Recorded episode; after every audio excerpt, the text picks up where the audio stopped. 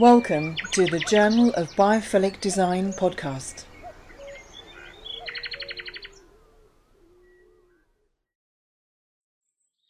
Well, we're thrilled today to be joined by Sally Coulthard, designer and best-selling author. Sally also writes a great column for Country Living, Good Life in the Country, about her small holding deep in the North Yorkshire countryside.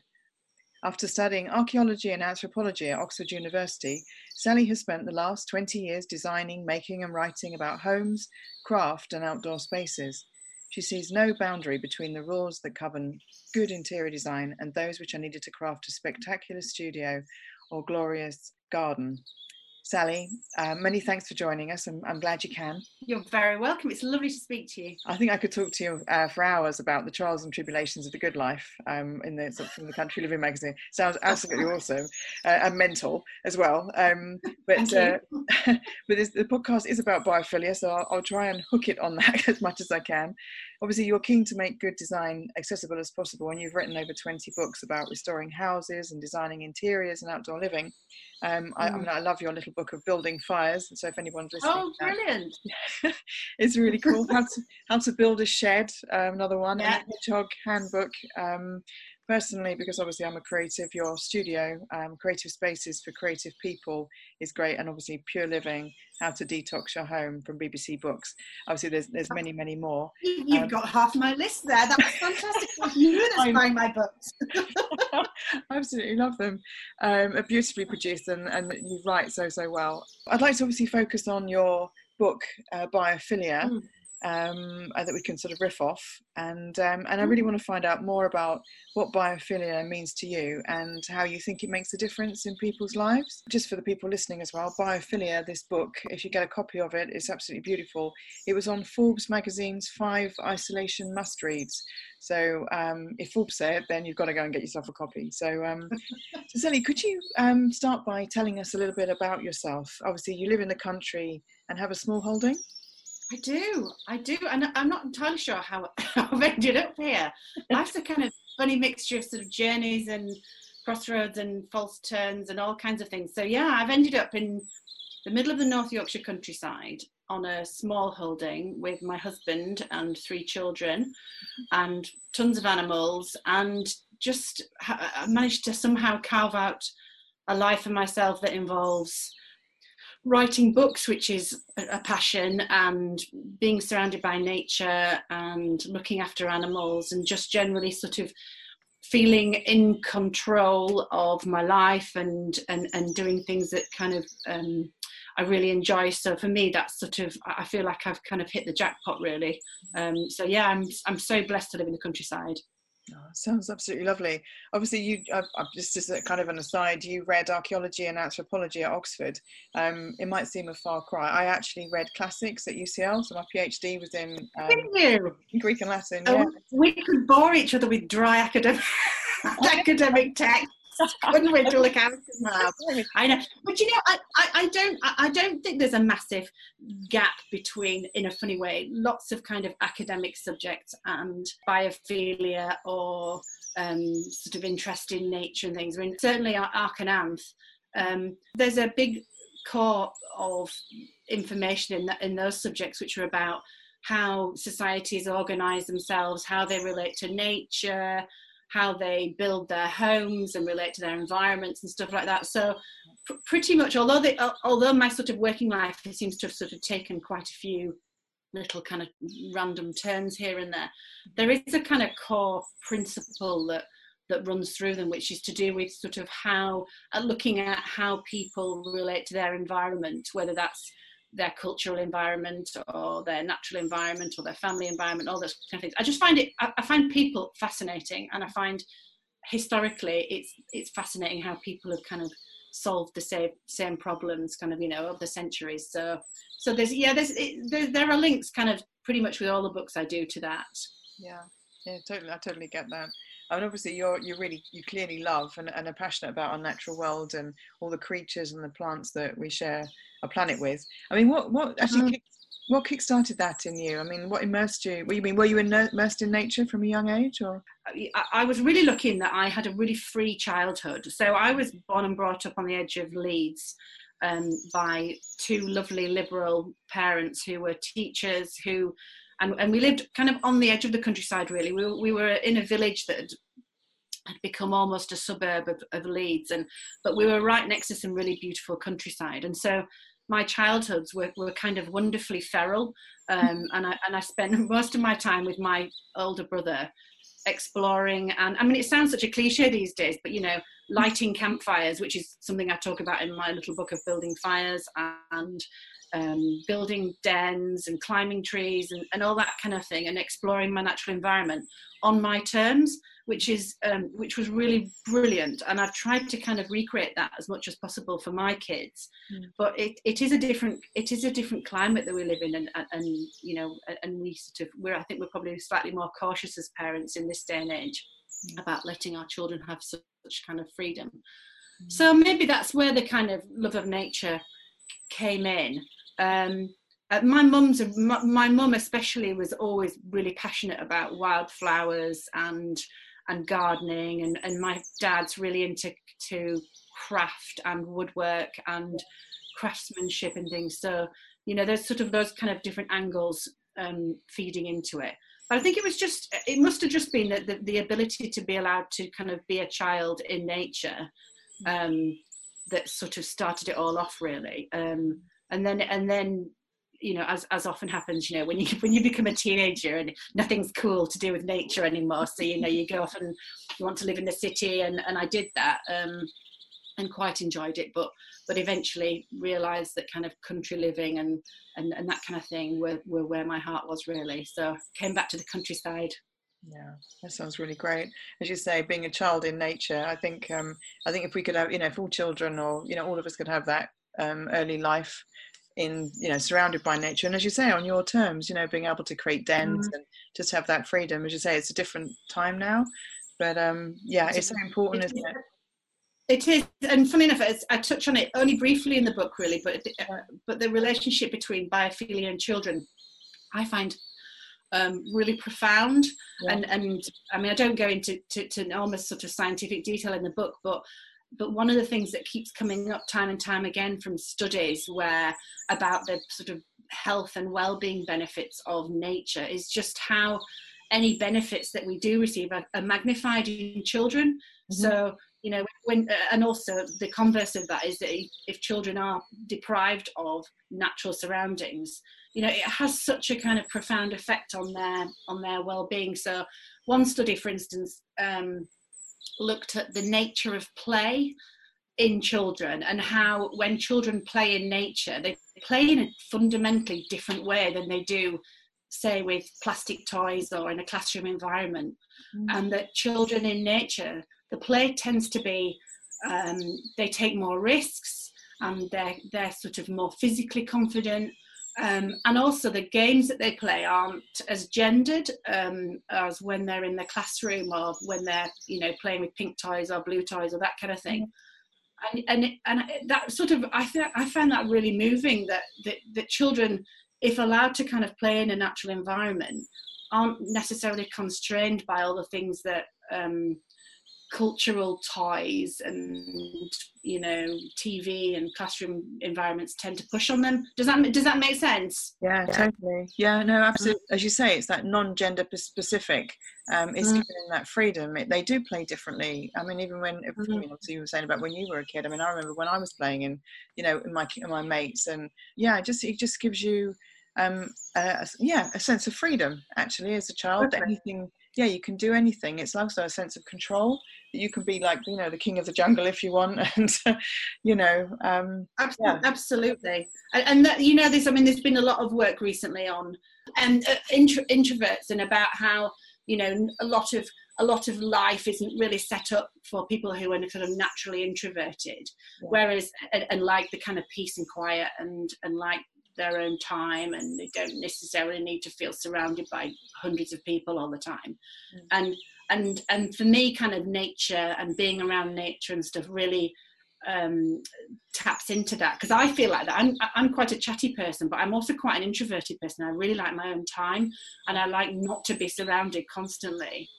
by people and noise and that kind of thing. And so so you know the natural world um, really supports you know both kind of personality types sort of introverts and extroverts which is maybe something that kind of urban life doesn't necessarily do so well yeah, no, I totally agree. I'm exactly the same as you. I'm the same. I'm chatty, life and soul of the party, but then I do like my own space and I like to be mm. quiet. Mm. I like to be away from it. I had a an interview with um, Andrea Harmon, who's the innov- head of innovation for Ecophon. You know, the acoustic panel company. Fantastic. Yeah. yeah. she's she's a real. I mean, she, you know, from a really scientific point of view, she was, and, and I thought this was awesome. She mentioned mm. that sound sound doesn't, have, you know, in nature, sound doesn't have walls.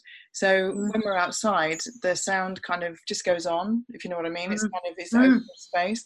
But when you're inside, um, you've got four walls, so everything reverberates back on you. So actually, it has a de- de- you know it's detrimental effect on our minds and on our you know on the psychology of us. So um, yeah, so I'm just getting exactly what you say about being outside in nature has that is it's a completely unique effect on us. So um, it's, it's, interesting actually making the link with, between acoustics because one of the bits in the book I talk about is natu- nature soundtrack and the fact that um, for so many people um, that kind of natural inc- acoustic environment is gone, is has been removed by either traffic noise or you know the sound of kind of media and radio and TV blaring all the time and and and I find it so fascinating that one of the massive trends at the moment is that people are using nature apps and, and nature sound apps to relax. Yeah. And so, you know, to, to feel, I mean, my daughter listens to the sound of um, rain on her uh, uh on her iPad at night time just to kind of feel relaxed. I mean, even though we're in the middle of the countryside and it's raining most of the time, she still listens to it on the iPad. But um, you know, it's that kind of um, that, that that that sort of acoustic ecology that that we're, we're a lot of people are sort of really missing. And, and I find certain natural sounds so unbelievably relaxing. Um, you know and, and, and like bird song especially. I mean this year in lockdown. Oh. I've I've really noticed the bird song in a way that I didn't I haven't done previously um, because obviously the, the road near us is, has gone quiet and you know there wasn't so much air traffic and, and just I think a lot of people suddenly kind of heard noises natural noises that they hadn't heard for a long time, um, which is interesting. Yeah. I do wonder, like, and this is just a slight random aside, I do wonder how, what the difference is going to be when electric cars finally become the norm, because they're so quiet. I mean, I, I borrowed an electric car for a month to do a to do a kind of road trial on it for country living, and I was stunned by how quiet it was, and it does make me wonder whether you know when our roads are quieter um you know the safety sort of aspect aside with, of, of kind of whether people are actually going to hear traffic coming towards them.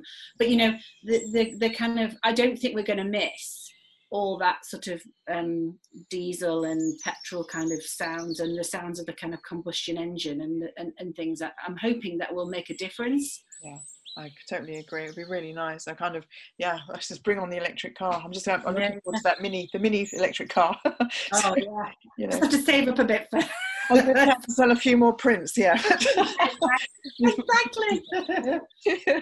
um, I mean, what is it about the natural world that you love so much? I mean, what is it that really sings to you? Really, what, what, what is it that you really love? Um, well, I'm quite an aesthetic person. Uh, well, I'm a very aesthetic person. So, and, and so for me, kind of nature's aesthetic, I find really pleasing. I love the colours of, I mean, uh, you know, without sounding trite, I love the colours of nature. I love the patterns of nature. Mm-hmm. I love, I, I, love the kind of hues and the tones and the balance of, of, of, sort of the things that I'm looking at. I'm looking at. They always just always seem to kind of work. And I love the fact that nature's not a static thing either. So that so that you know um, the seasons mean that every time I look out of my window, you know, no two days are alike, and and that's I, I find that so exciting and so kind of mesmerizing. Yeah. But also, I mean, I, I you know, there are so many things about I like about nature. You know, beyond its kind of awesome power and and and you know I I I, I don't want to be sentiment over sentimental about nature because nature can be can be brutal but mm. I love the fact that it's so it, you know it works it's it's it's a balance you know it has its own innate balance yeah um, and it's an own innate rhythms and, and it's like a it's an amazing system that works and and and so that kind of appeals to the sort of engineering side of my my brain and and you know sort of moving forward I, I can I can imagine that so many of the things that we struggle with at the moment to do with you know medical breakthroughs and all that kind of stuff you know the answers are already out there you know nature will provide them but we just have to stop kind of we stop have to, to to to being so cavalier with our with our approach to our natural environment. I find that really depressing um, and upsetting yeah. so but but but, but overall it just it's just a it's just a beautiful system that works mm-hmm. and has its own checks and balances um, so you know that that really sort of ticks my ocd and actually, as well, you sort of mentioned you guys touched a little bit about the sort of environmental kind of side things as well. I mean, one of the things that I'm passionate about, obviously, is, is the environment. And mm. there's a kind of, I suppose, there's a secret thing inside me that thinks, well, if more people bring biophilic design into their life and into their home and into their mm. workplace, mm. you know, they're going to respect nature. They're going to sort of appreciate it in a different way. So they're mm. not going to stop chopping the trees. You know, they're going to stop chopping the trees down and polluting the atmosphere. I kind of um. I, I couldn't agree. I couldn't agree more. And I think there's something. I'm really hoping that um one of the things that I've has struck me is the fact that people haven't been a bit when people go on holiday mm. away from their whether it's taking a weekend break or, t- or, you know from their sort of everyday lives they at the moment have to remove themselves physically quite a long way from where they live to actually go and, and so i find it, it it's interesting that people choose to go to the beach or to the forest or they go abroad or whatever to find the thing that, it, that they're looking for the kind of beauty that they're looking for yeah. and that and that in lockdown because we because that's been stopped and so we can't take planes and we can't go on you know journeys and all that kind of stuff yeah. it then makes you look really inwards about your own living environment and your own community and street and and village or town or whatever and i'm really hoping that that makes um, people focus a bit more on their direct communities and their direct living experiences rather than feeling that and you know I, I can't possibly imagine what it must be like to well i can imagine actually what it must be like to live in you know some kind of awful situation where you know you're you're in a you're in a high rise and and and it's you know there's not there's no greenery around and that kind of thing. So you know i don't want to be sort of say oh you know I don't trite about it and say, oh, you know, we should all be, you know, planting trees where we live and things. But but in general, having a kind of awareness of your local environment and, and knowing how to make positive changes to it, whether that's in, through planting or whether it's on a kind of societal level where you, you know, you demand things of politicians where you say, well, actually, you know, I want a better community and I want better streets and I want yeah you know living spaces as in green living spaces yeah. you know they're all they're all things that kind of feed into this this idea that you know if we maybe looked a bit closer and stop trying to escape from where we lived and you know maybe we might improve things yeah I think um, I think that's right. It kind of sort of brings us on to kind of the next question, really. Um, obviously, in this in this lovely book, um, again, listeners go buy it. Um, it's biophilia. Um, you have uh, this sort of subheading is "You, Nature, and home. It says a handbook mm. for bringing the natural world into your life. Um, I mean, I think it should be the handbook that everyone has in their house, in their workplace, um, and it's like the place to go to kind of get inspiration about bringing nature inside. Um, and you just mentioned, I'm just going to jump around a little bit, but you mentioned community just now, and in their mm. sort of communal spaces. I mean, how can people bring biophilia into into into those sort of like community activities or community spaces or communal spaces that would actually make a difference? Well, do you know, I I think it's it's a really interesting time to live in cities because um, on on one hand, um, you know, they are massively polluted places with lots of kind of social challenges, but yet at the same time, I, de- I never has there been such a kind of um, enthusiastic and engaged population who are interested in in bringing nature into urban environments. And whether that's, I mean, I, I do quite a lot with work with um, urban beekeepers, or there's, a, there's some fantastic organisations that focus solely on planting trees mm. in cities, and, and that's not just in this country, that's in America and, and Europe as well.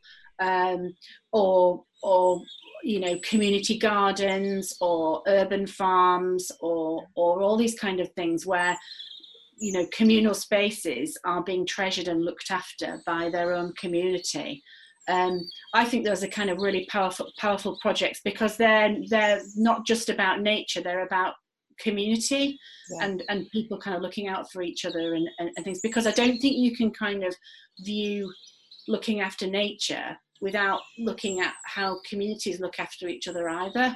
So for me, it's kind of political with a small p. You know, I, yeah. I think there's a big link between kind of policy and and and and, and people's sort of living environments and how they relate to each other and, and stuff. But you know, I mean, there are there are big glamorous projects as well. You know, you know, there are lots of kind of, especially in the Far East, where um, architects are making living buildings. You know, where they have you know high rises with these most amazing kind of um, living balconies or living walls or living roofs, and, and and making you know the cities of the future will look hopefully quite different.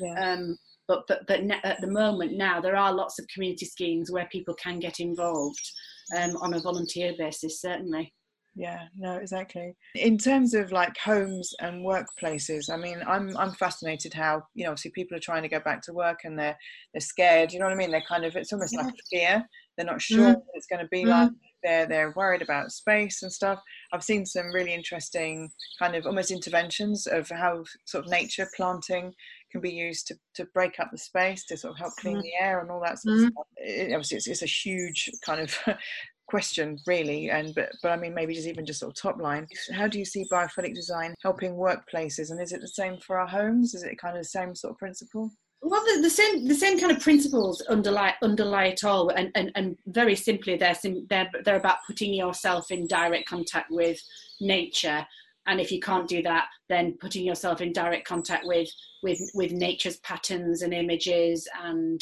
and rhythms and that kind of thing and I, and I go into kind of that in great great detail in the book.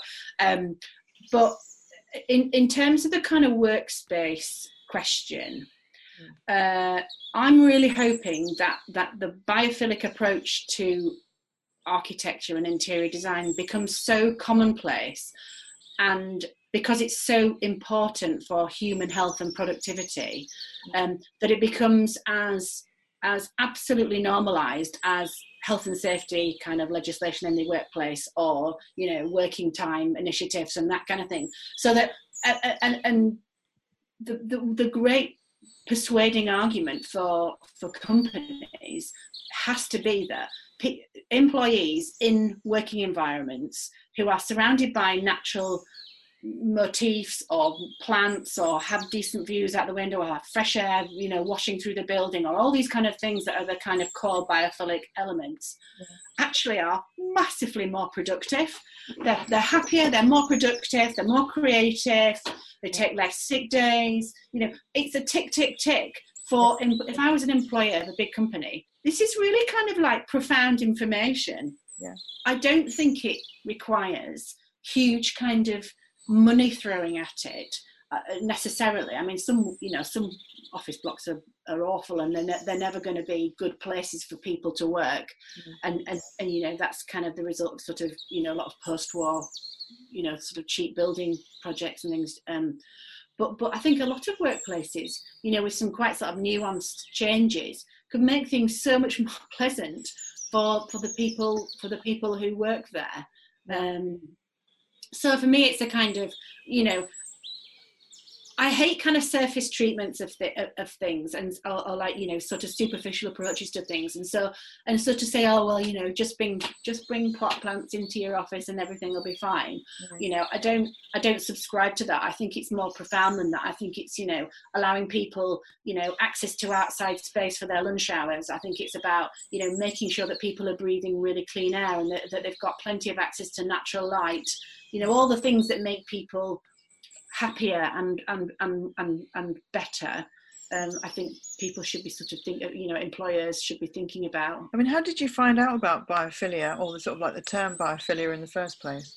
Uh, it must have crept in at some. I mean, I, I because I write so many.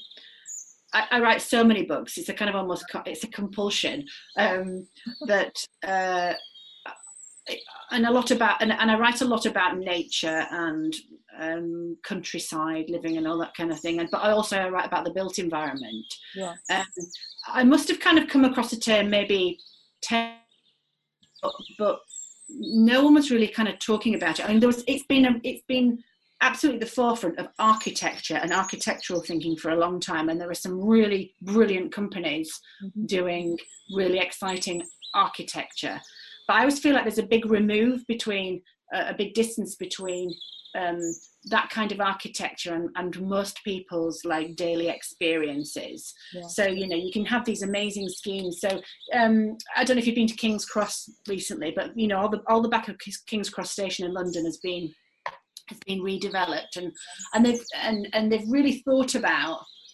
biophilia in that development. And even though it's, it's a hugely urban environment and it's never going to feel like a forest or you know, but they've done some really playful things with you know water fountains and some lovely planting and there's sort of lovely breezes that are you know that move through the spaces and all that kind of some really nice views and vistas and things.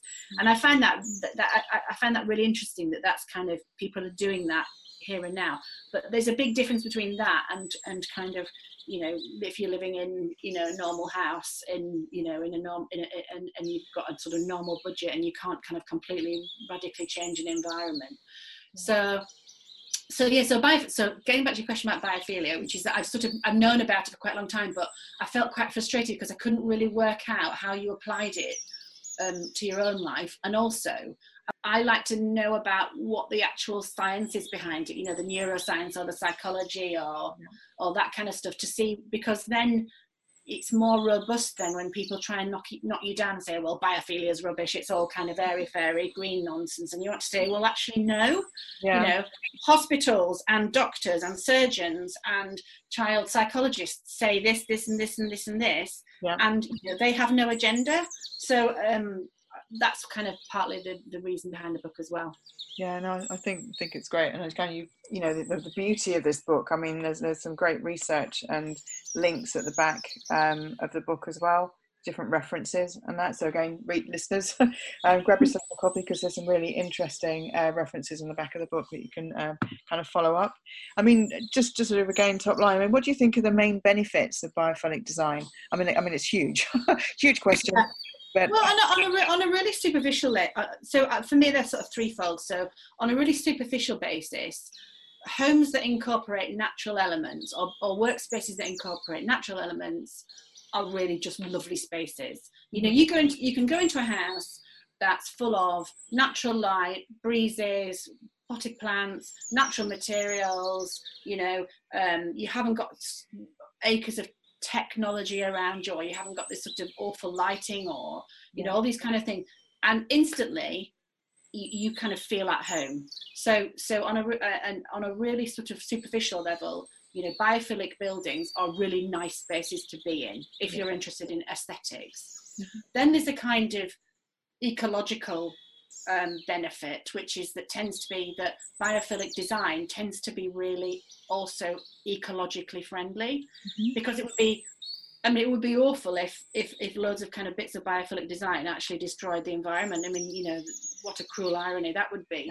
So a lot of biophilic design is very sensitive about its use of, you know, wood and natural materials and it's very light in its approach of using using materials um, and so there's a lot of crossover with green design mm-hmm. and making spaces um, healthy for the environment and, and and not kind of ruin the environment at the same time mm-hmm. but i suppose um, at its most kind of profound level biophilia is important and its main benefits are for us mm-hmm. as people um, i mean the science is overwhelming that if you design a space, whether it's home, work, or you know wider communities, that um, that that sort of nurture nurture nature and people's relationship with it, then the the health benefits and the well-being benefits for people are are, are multitude. You know, the it, it, it lowers sort of negative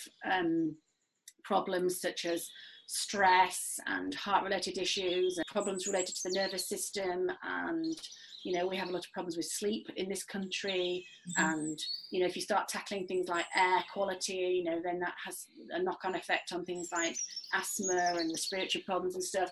And so so biophilic design reduces the kind of negative problems that a lot of people have associated with buildings um, and yet at the same time it also improves lots of good things. So you know um, you can improve creativity and productivity and feelings of of contentment and connectedness with your outdoor space and all these things so so it's it's a really kind of it, the the benefits are you know are, are, far reaching and and wide and all interconnected.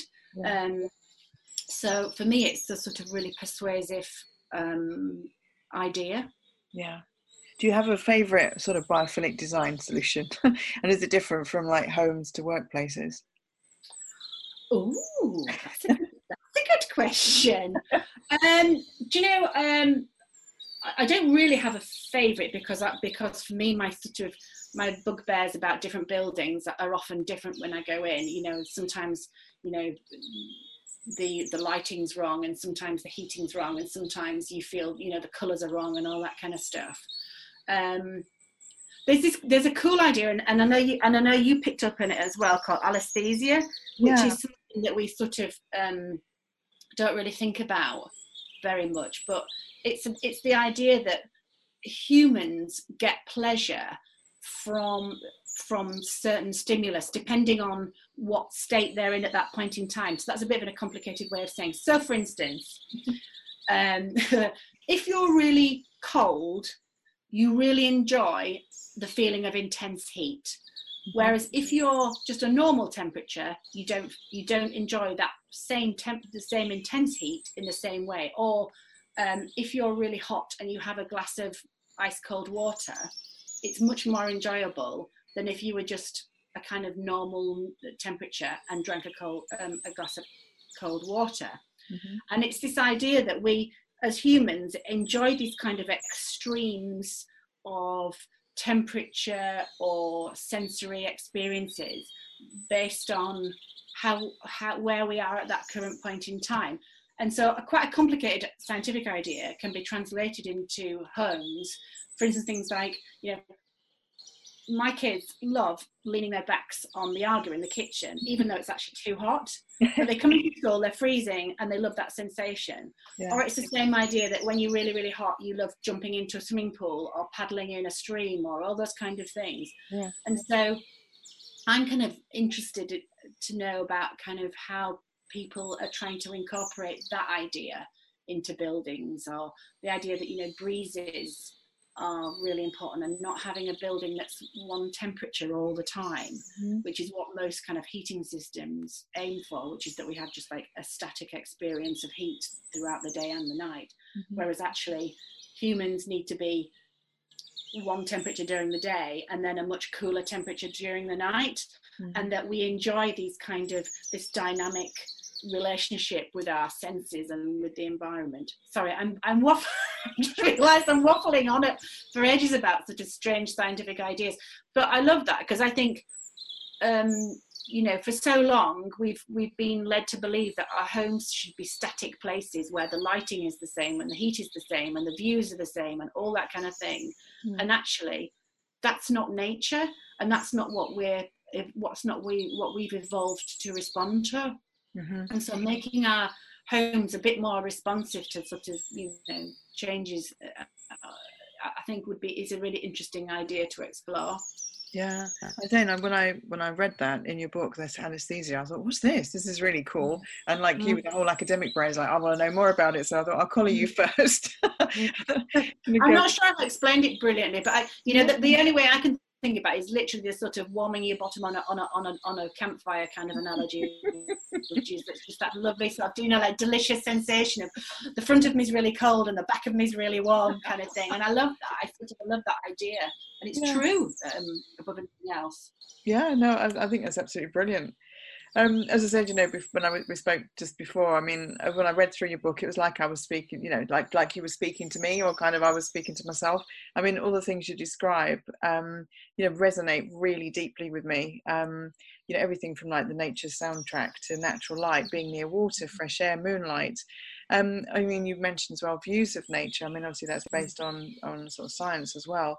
I mean, I, set mm-hmm. up Argenta Wellness after both my mother and father were in hospital, and I kind of it was a bit of sanity for me. It's like, oh, I, I, think you know this sort of whole I've heard about biophilia, so I put in mm. prints of, for my mother, and and it did, and I actually saw for myself that it reduced blood pressure. It just helped to get better quicker. It helped to focus. It kind of not you know reduced sort of a, a kind of like delirium almost.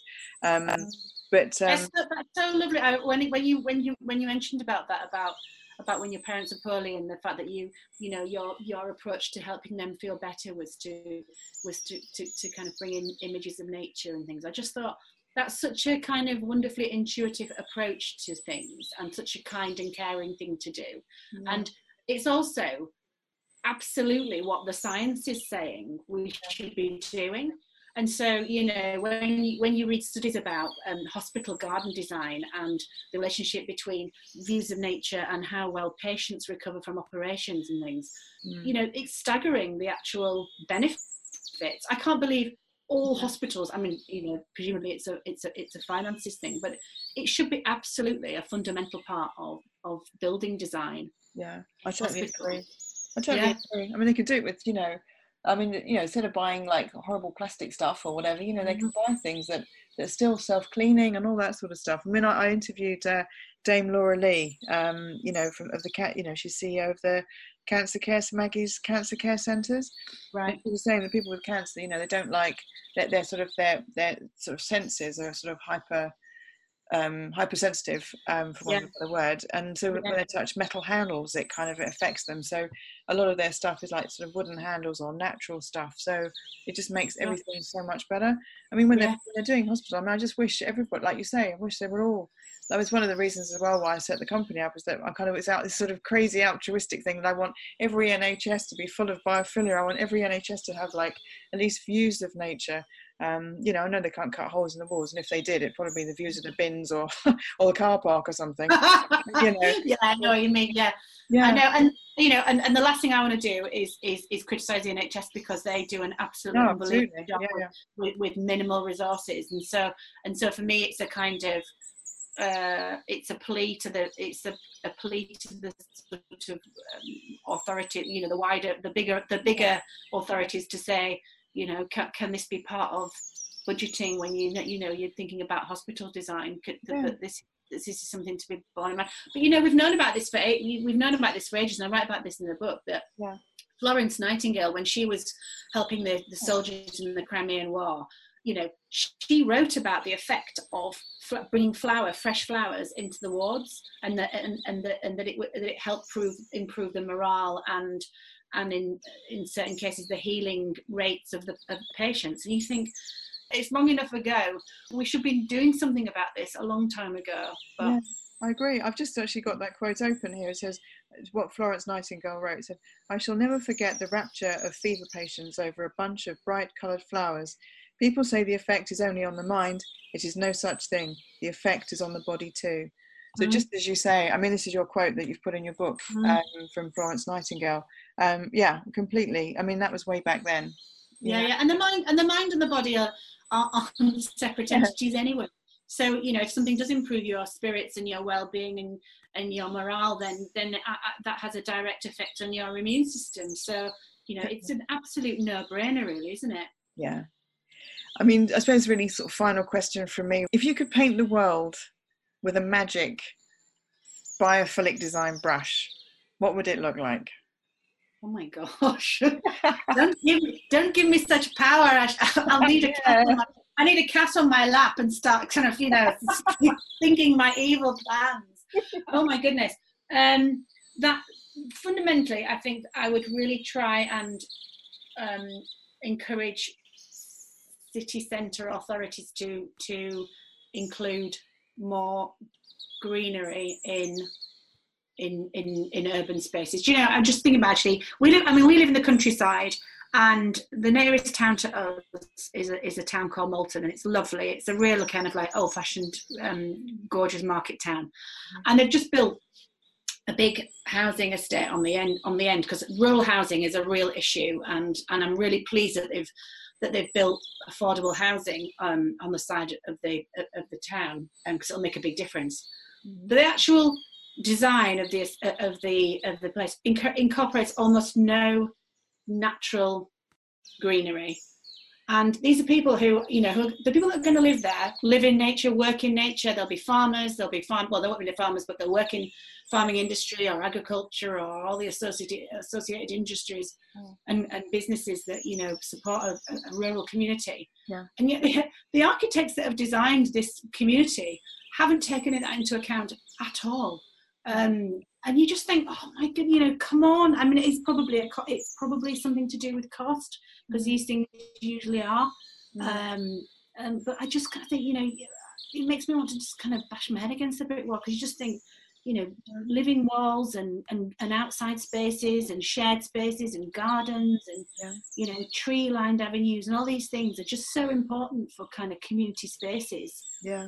Um, but we're not doing it. We're not. We're not doing. And maybe no one wants to pay for it. Uh, you know, and and and and people just want to build things cheaply. But it just seems a shame, doesn't it? Really. Yeah. So that's a bit of a negative answer to your painting uh, painting the world with a biophilic brush. I, I you know, I, feel a bit worried really about the long term kind of future of, of, of, things because and, and and I worry about things for the kids um, in terms of kind of ecological stuff. But I also am quite optimistic about the human race and that I, I, ha- I, have to be otherwise you know what's the point mm. and and I wouldn't write books if I didn't think people weren't interested and wouldn't listen mm. so you know moving forward I think we'll find out I think we'll muddle our way through and I, and I think the future could be quite exciting if people kind of really embrace and love nature and cherish it Thank you for listening to the Journal of Biophilic Design podcast.